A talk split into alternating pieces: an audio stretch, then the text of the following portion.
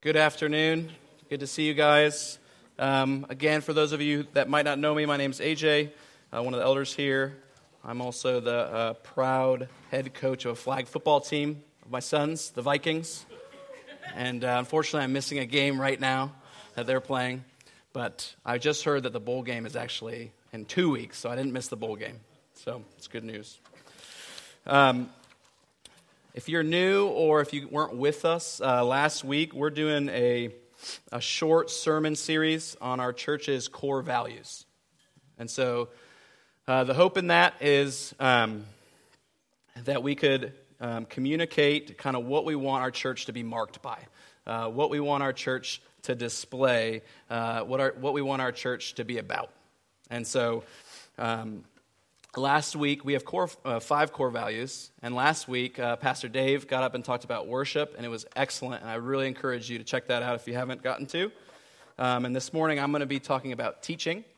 And then we have three other core values, and that's um, prayer and service and community. So that's what we're going to be doing for the next couple of weeks. Uh, and again, if you're new, we hope that you can get to know us a little bit. And if you're not new and you've heard these before, we hope this is a friendly reminder um, an encouragement to continue on in what we hope to do here at Maranatha.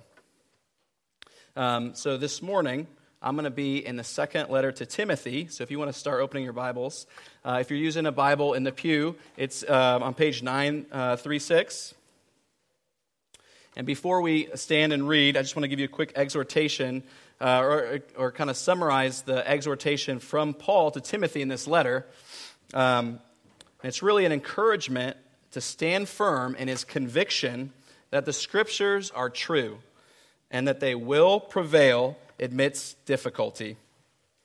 And that's kind of my uh, exhortation this morning to our church, to you, um, is that we need that conviction as well. We need to have that conviction of the truth because we need equipped uh, for the difficult times that we find ourselves in, right? We need equipping to know how best to fulfill God's calling on our life. And this, again, is why teaching is a core value here, because we both believe that there is something to teach, right? And we need taught and equipped to fulfill God's uh, mission in our lives. So I have three points for us this morning after we read the text. Um, first, Scripture is the authoritative standard in our teaching and our equipping here. I'll say that one more time. Scripture is the authoritative standard in uh, our teaching and equipping. Uh, second point effective teaching and equipping happens through real relationships and real discipleship. Say that one more time.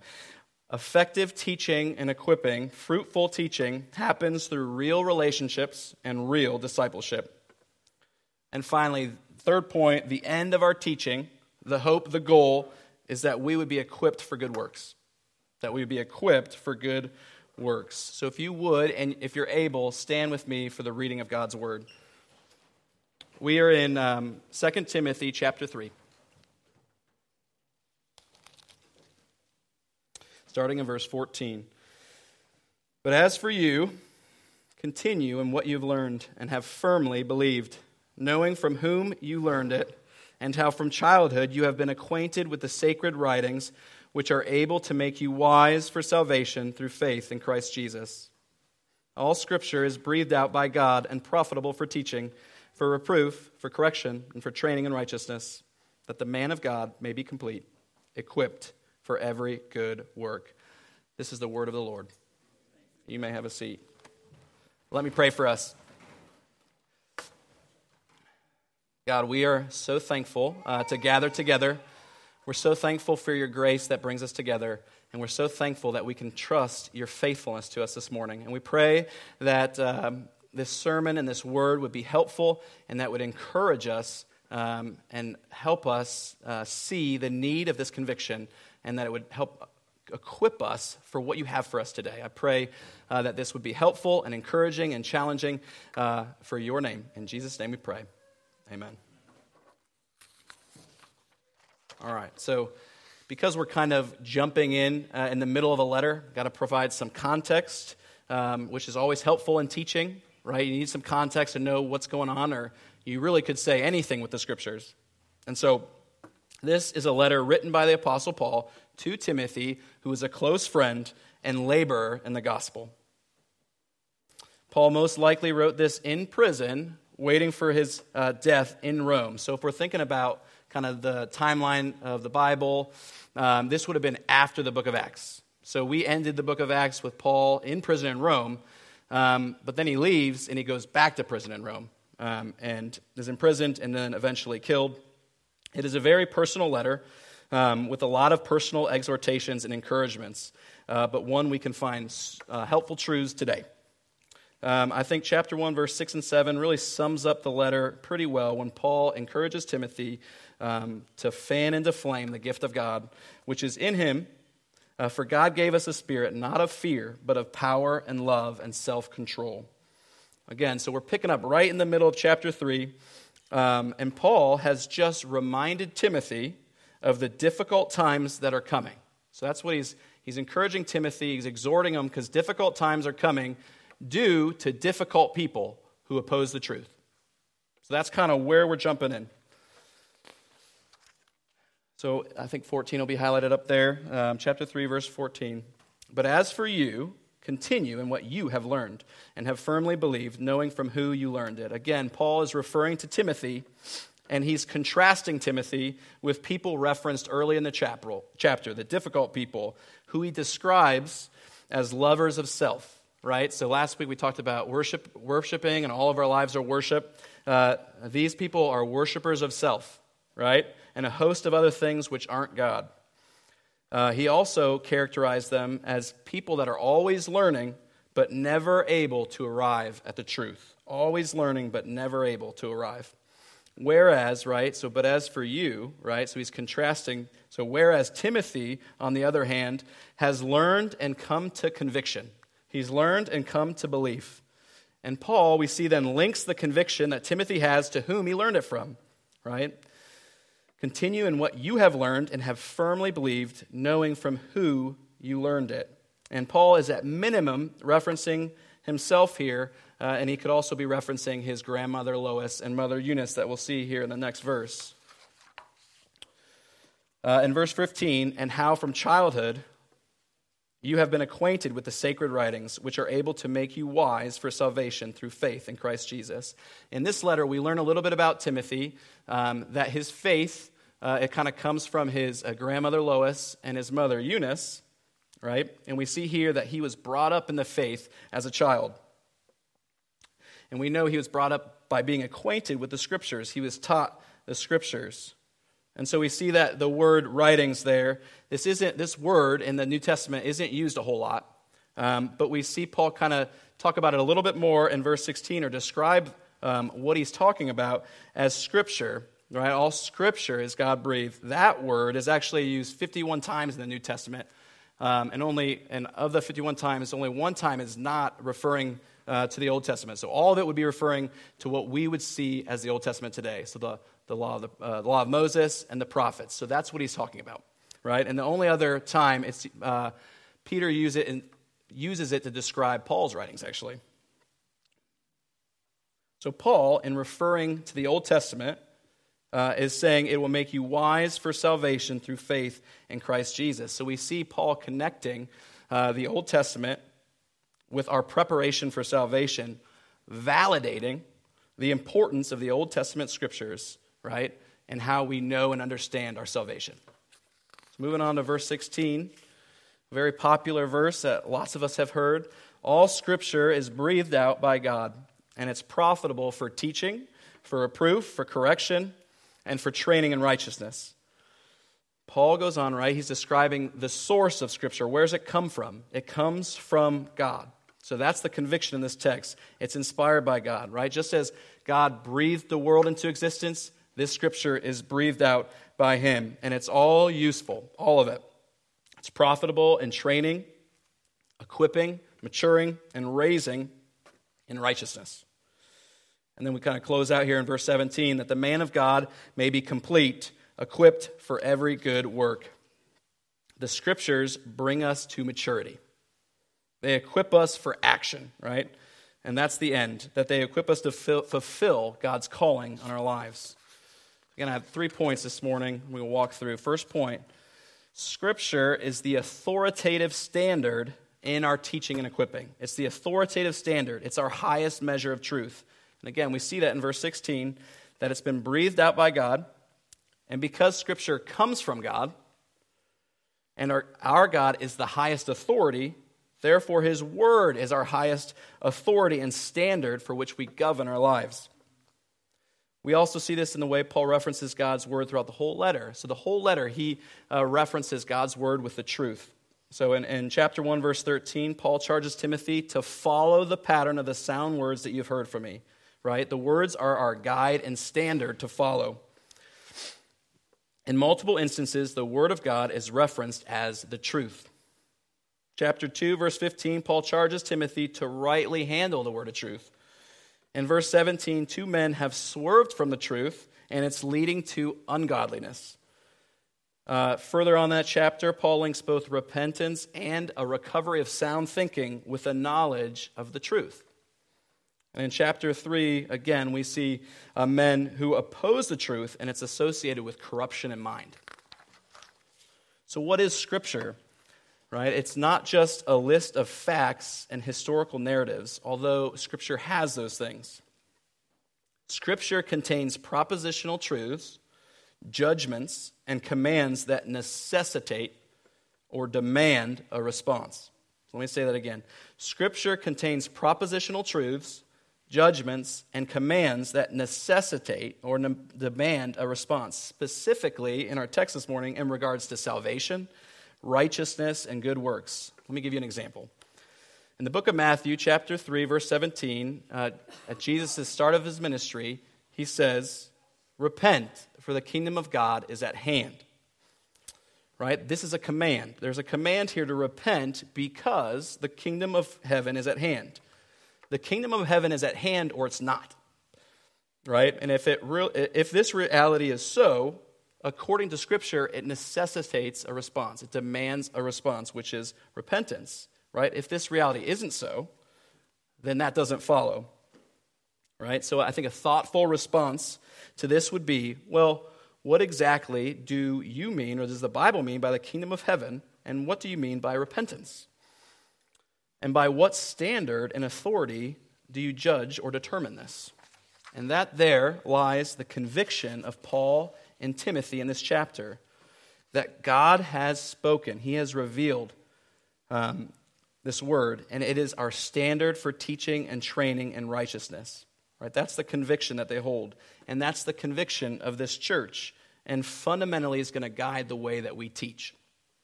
So for example, because we believe that God has spoken, we believe it's our job to teach what the text says, not our own opinions. And that is why context, grammar, translations are so important because we believe the original words of the author and his intent to be the very words of God. And that's why you will see us primarily preach through books of the Bible as opposed to topical sermons.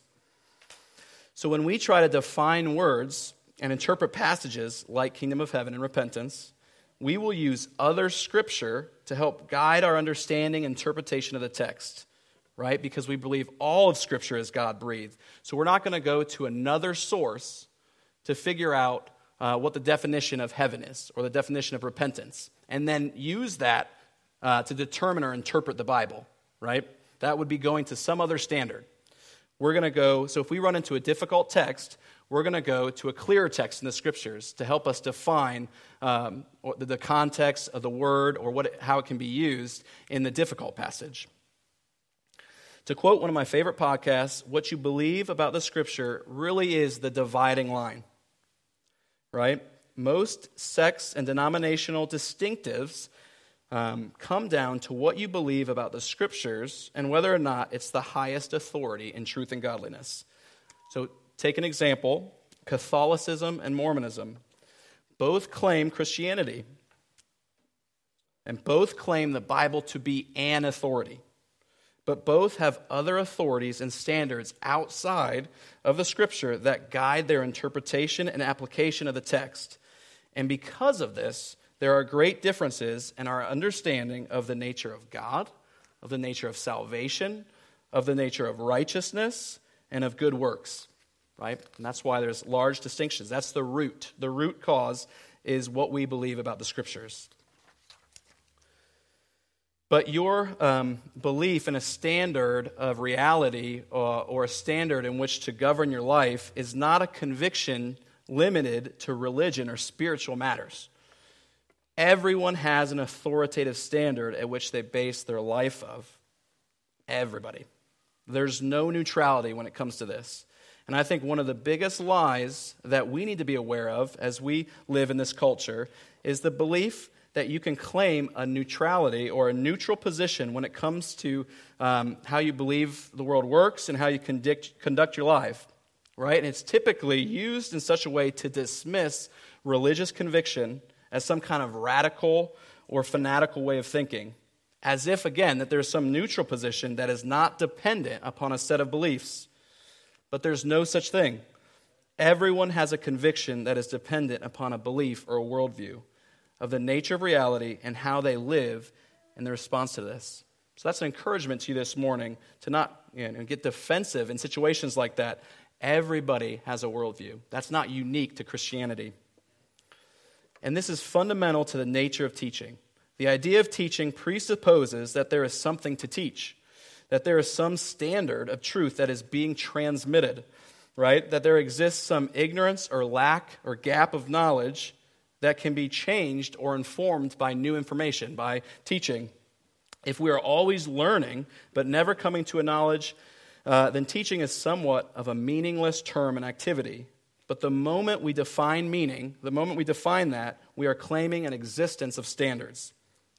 So again, you know, we are in difficult times, just like Timothy. When we um, are in, we're in, um, when we think through issues like this in our culture, right? There are propositions and claims about lots of things the nature of love, the nature of sin, what it means to be a man or a woman, what is good, true, right, and beautiful.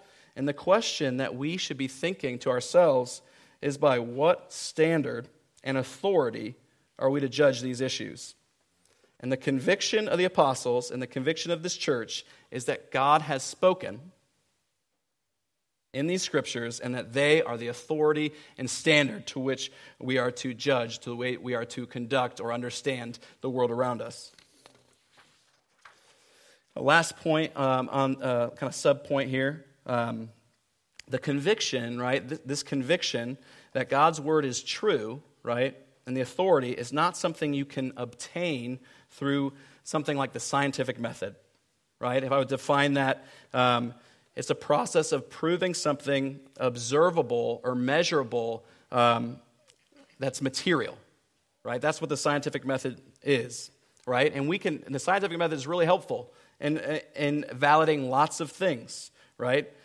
Uh, ex, uh, explicitly, things like the transmission um, and the translation of this text, right? The scientific method can help us um, see that the words that um, we have here were actually the words that the apostle spoke, right? There's lots of resources um, that have used the scientific method to come to that conclusion that we can have great faith that these are the words that the apostles actually spoke.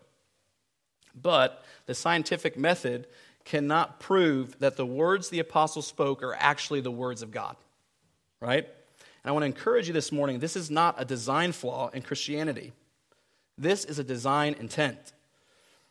Not all knowledge is obtained through observable material means. According to the scripture, what is seen was actually made out of things, um, what is seen was not made out of things that are visible, right? That there is immaterial, God is immaterial. The conviction that God's words are true and that salvation is through Christ alone is something that God gives. It's something that He gives. It is not something we obtain through our grasping and our own self sufficiency. It's by faith, not by sight. And that glorifies not man, but God who gives and who saves. So, this morning, the exhortation for maybe some of us who struggle with doubt when it comes to this being God's word, right? The encouragement is not for you to try to figure it out, right, in material means. The encouragement from the scriptures to come and see, The encouragement, the encouragement of the scriptures is to taste and see that the Lord is good, right? This is an act of faith. And it's not faith in some ridiculous claims, right? It's not unreasonable, but it does um, make you rely not on yourself, right, but on God who gives, which is the difficulty in faith. And so the exhortation this morning for those that do believe this, right, to uh, that do hold this conviction, the exhortation for you this morning is for one of humility and gentleness, right? That we don't brow people, we browbeat people with this knowledge because everything you have, you've received. Everything that you have, you've received as a gift from God. Moving on to kind of our second point this morning. He's a little bit shorter. Effective teaching and equipping happens through real relationships and real discipleship. Let me say that one more time. Effective teaching and equipping happens through real relationships and real discipleship. So in verse 14, we see this. But as for you, continue in what you have learned and have firmly believed, knowing from whom you learned it. We see again Paul connecting the conviction that Timothy has developed with whom he received it from, from whom he learned it from. And this is intended to be a source of encouragement right? And strength for Timothy to stand firm, right, in his place. Again, Paul's referencing his own relationship with Timothy here, where Paul is the leader, the father figure, the example, the authority in, this, in Timothy's life. And we see this throughout the letter. In chapter 1, verse 2, Paul addresses the letter to Timothy, my beloved child, right? We see both the authority and the care of Paul here. In chapter 1, verse 3, Paul remembers Timothy constantly in his prayers night and day. We see that Paul is invested in the welfare of Timothy. Right? In verse 4, he longs to see Timothy that he may be filled with joy. Uh, so we see that Paul enjoys Timothy. We see there's a connection, a real relationship there. In chapter 3, verse 10, again, in contrast to the, the lovers of the world, he says, You, Timothy, have followed my teaching, my conduct, my aim in life, my faith, my patience, my love, my steadfastness. So he's reminding and encouraging Timothy with his own example as a testimony of the truth. Right? And, and book of Hebrews sums this up pretty well in chapter 13. It says, Remember your leaders, those who spoke to you the word of God, and consider the outcome of their way of life and imitate their faith. So we learn we learn and develop lasting conviction and maturity through tangible, real examples to follow.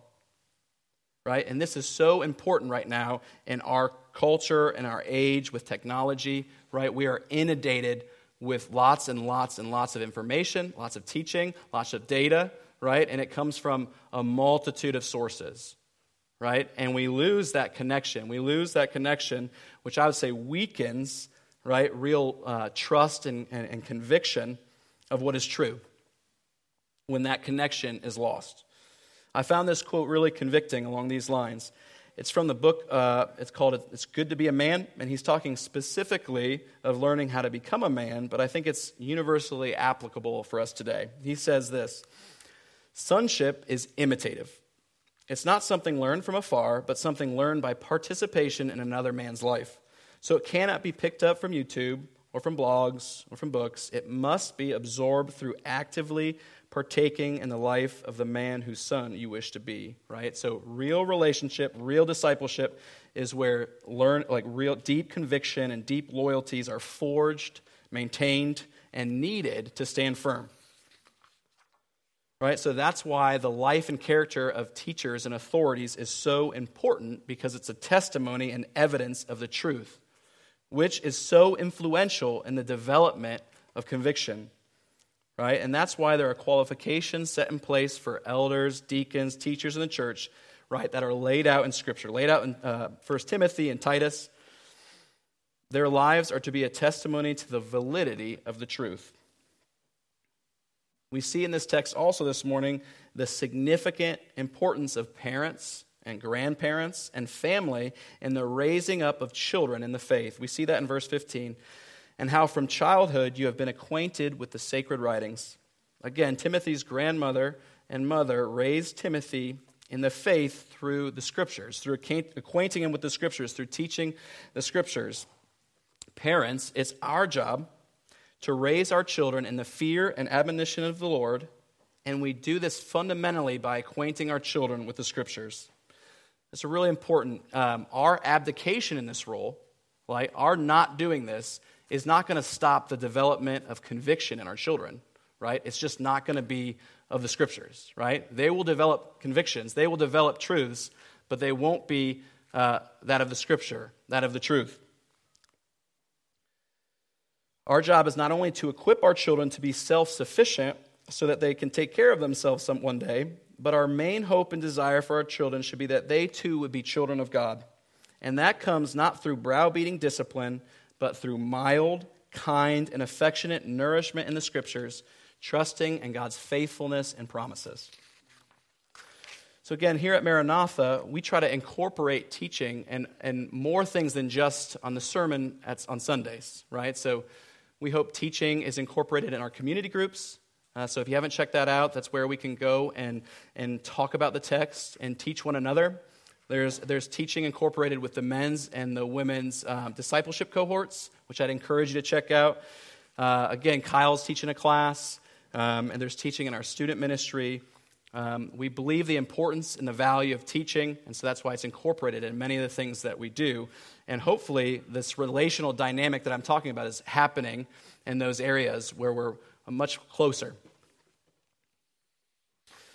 Last point um, for today the end, the goal of equipping is good works. Verse 17, that the man of God may be complete, equipped for every good work.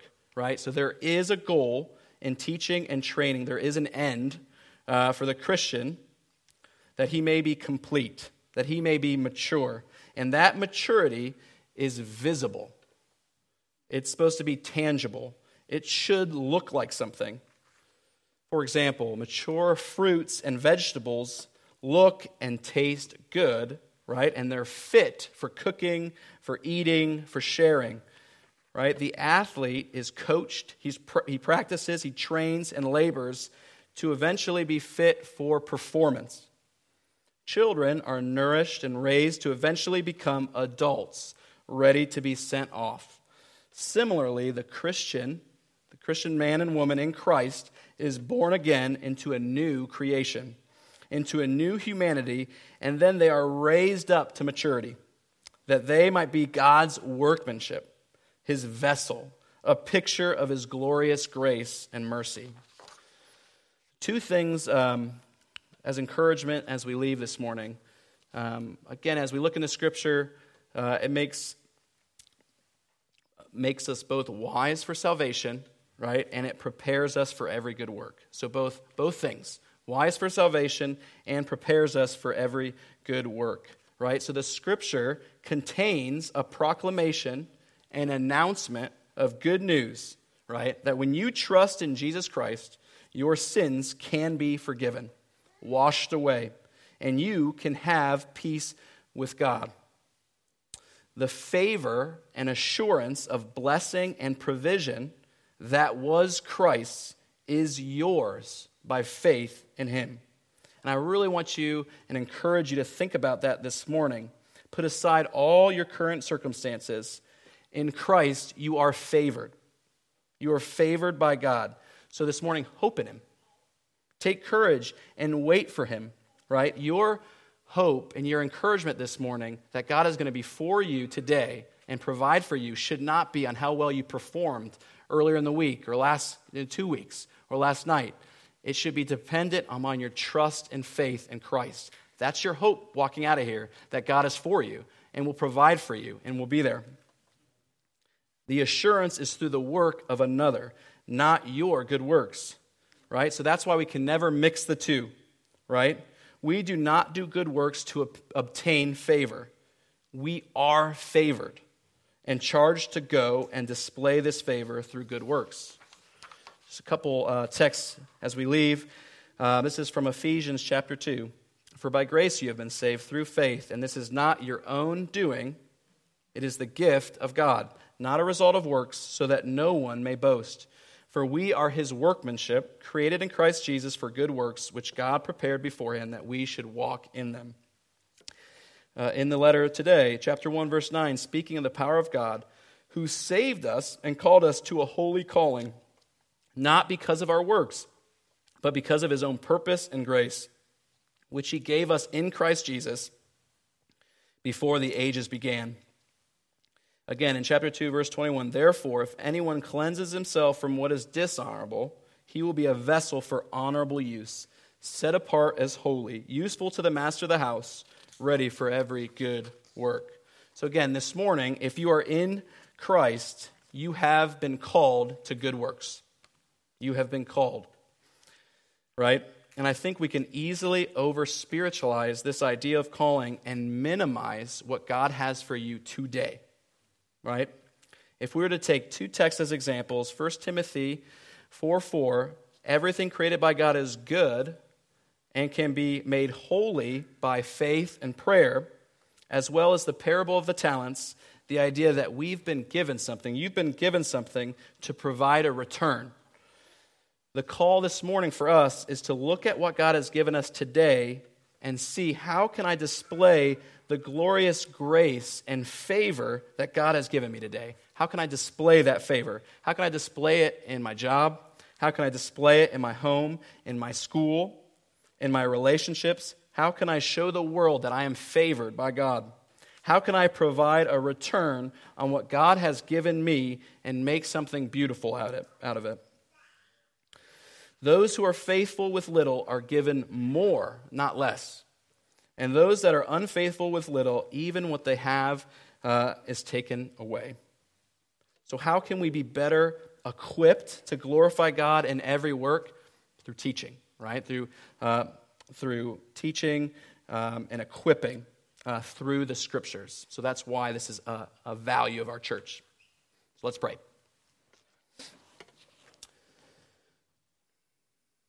God, we are so grateful again uh, for your favor. We're so grateful uh, that in Christ um, we can trust that you're here with us and we can trust your provision as we leave. And we're also thankful for the calling that you've given us.